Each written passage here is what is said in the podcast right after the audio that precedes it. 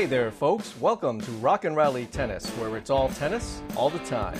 I'm James Lynn. Follow us on Twitter at Rock and Rally. That's rock underscore and underscore rally. And on Facebook at facebook.com backslash rock and rally tennis. Rock and Rally Tennis podcast episode number 162 is brought to you by CareerWonder.com the ultimate career resource site featuring video interviews of professionals from a wide array of industries, sharing the stories, journeys, and insights about their careers and jobs at careerwonder.com. Well, what an incredible Wimbledon. Congratulations to Simona Halep and Novak Djokovic. For Halep, it was her first Wimbledon singles crown and second Grand Slam singles title overall. Now, it took Halep a couple of rounds to find her top form, but once she found it, she locked in and did not look back. From the third round through the final, Halep did not drop a set, running through several formidable opponents in rather routine fashion, including former number one and two time Grand Slam singles champion Victoria Azarenka, 15 year old sensation Coco Gauff, current world number eight Alina Svitolina in the semis, and then Serena in a final that lasted just 56 minutes. Now, this is probably the best I have seen Halep play.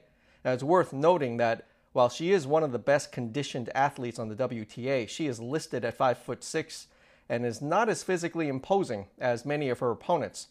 Now, one of the things about Halep I've talked about in previous podcasts is that she has a tendency to expend a lot of, well, what I deem as unnecessary energy uh, in her matches. Now, it's tough to win a Grand Slam when you do that because to win a Grand Slam title requires winning seven matches over two weeks. But I thought Halep did a great job staying focused and relaxed, which enabled her to be much more efficient in her, in her run to capturing the Wimbledon title. Hopefully, capturing her second major will propel her to winning more majors moving forward.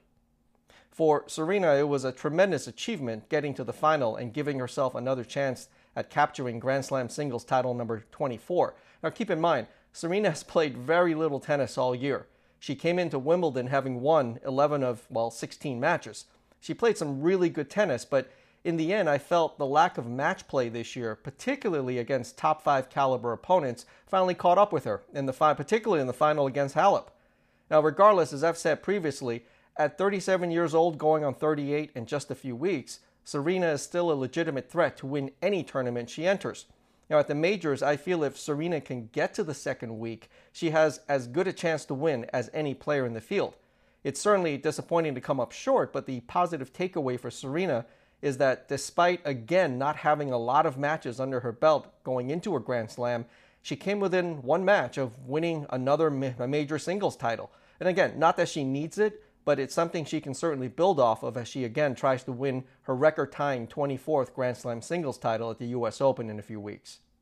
For world number one Ash Barty, who, who I picked to win Wimbledon at the outset, she was upset in the fourth round. I mean, Barty ran into a tough grass court and motivated player in Alison Riske, and taking nothing away from Riske, I thought Barty was running on fumes.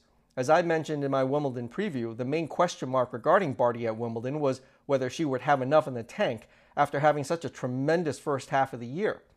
Hopefully, Barty will manage her schedule accordingly this summer so she can recharge and be in peak form heading into the US Open in the fall. And a quick shout out to 15 year old sensation Coco Gauff, who had an impressive run to the fourth round, where she lost to the eventual champion, Simona Halep. Gauff de- uh, defeated Venus in straight sets in the opening round and had a brilliant comeback win in the third round versus Polona Hercog. I'm sure we'll be seeing and hearing much more from Gauff in many, many years to come. Now, for the men, this was truly amazing, and it was one of the most enjoyable Wimbledons I've seen in recent memory. The final between Djokovic and Federer was the 47th of that of this storied rivalry, and yes, it was outright epic. and frankly, epic doesn't do it justice. For nearly five hours, both players gave it their all, decided by a tiebreaker at 12 games all, the first tiebreaker to decide a men's final at Wimbledon. Now, Djokovic continues to make his case to be in the greatest of all time conversation. For Djokovic, this was his fifth Wimbledon crown and 16th major overall, pulling him within two of Nadal and four of Federer.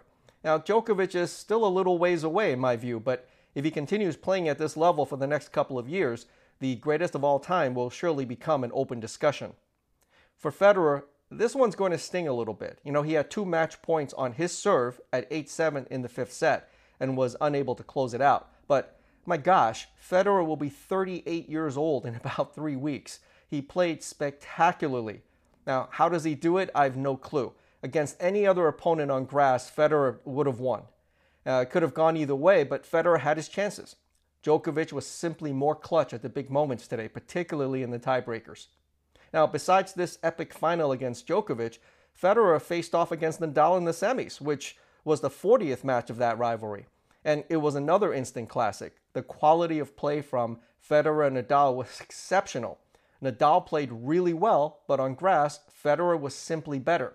It was actually very similar with the roles reversed to what we saw from their previous head to head battle just a few weeks ago at the French Open semifinals, where Federer played outstanding on the clay, but Nadal was simply on another level playing on his favorite surface.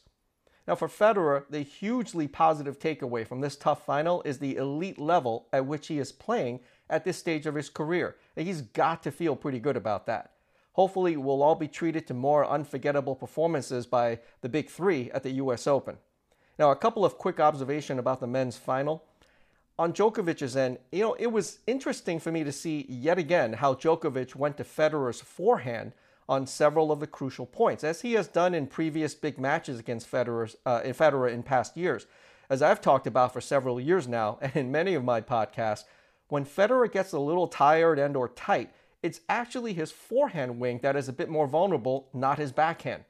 This manifests not only via unforced errors, but in the quality of the shot, uh, as we saw one of Federer's match points today, where he hit a decent forehand approach on a short ball, but certainly not up to par uh, to what, uh, with what we've uh, become accustomed to seeing from him. It gave Djokovic enough of an opportunity to make the passing shot, which he did, and the rest, as they say, is history. Also, in the fifth set tiebreaker, did you notice how Djokovic hit a few more backhands up the line to Federer's forehand?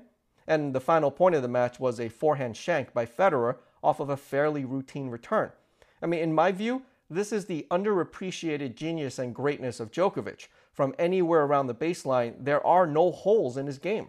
And he will fearlessly go after any opening in his opponent's game, no matter how small of a crack that may be. Now, that said, I was a little surprised Federer did not try to cut a few more balls short to draw Djokovic to net and out of his comfort zone, which is a little easier to do on grass than, say, a hard court. It's no secret that Djokovic is not exceptional at net and is even a bit shaky on the overheads, particularly under pressure.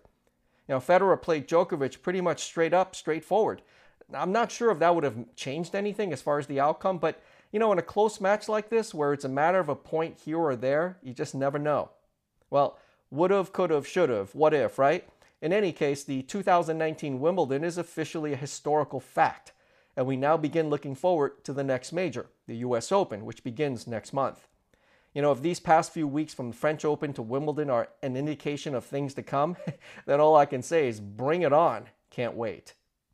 Well, that's all for this episode, folks. Thanks for joining us at Rock and Rally Tennis. Please subscribe to our podcast at rockandrallytennis.com. I'm James Lynn. See you next time.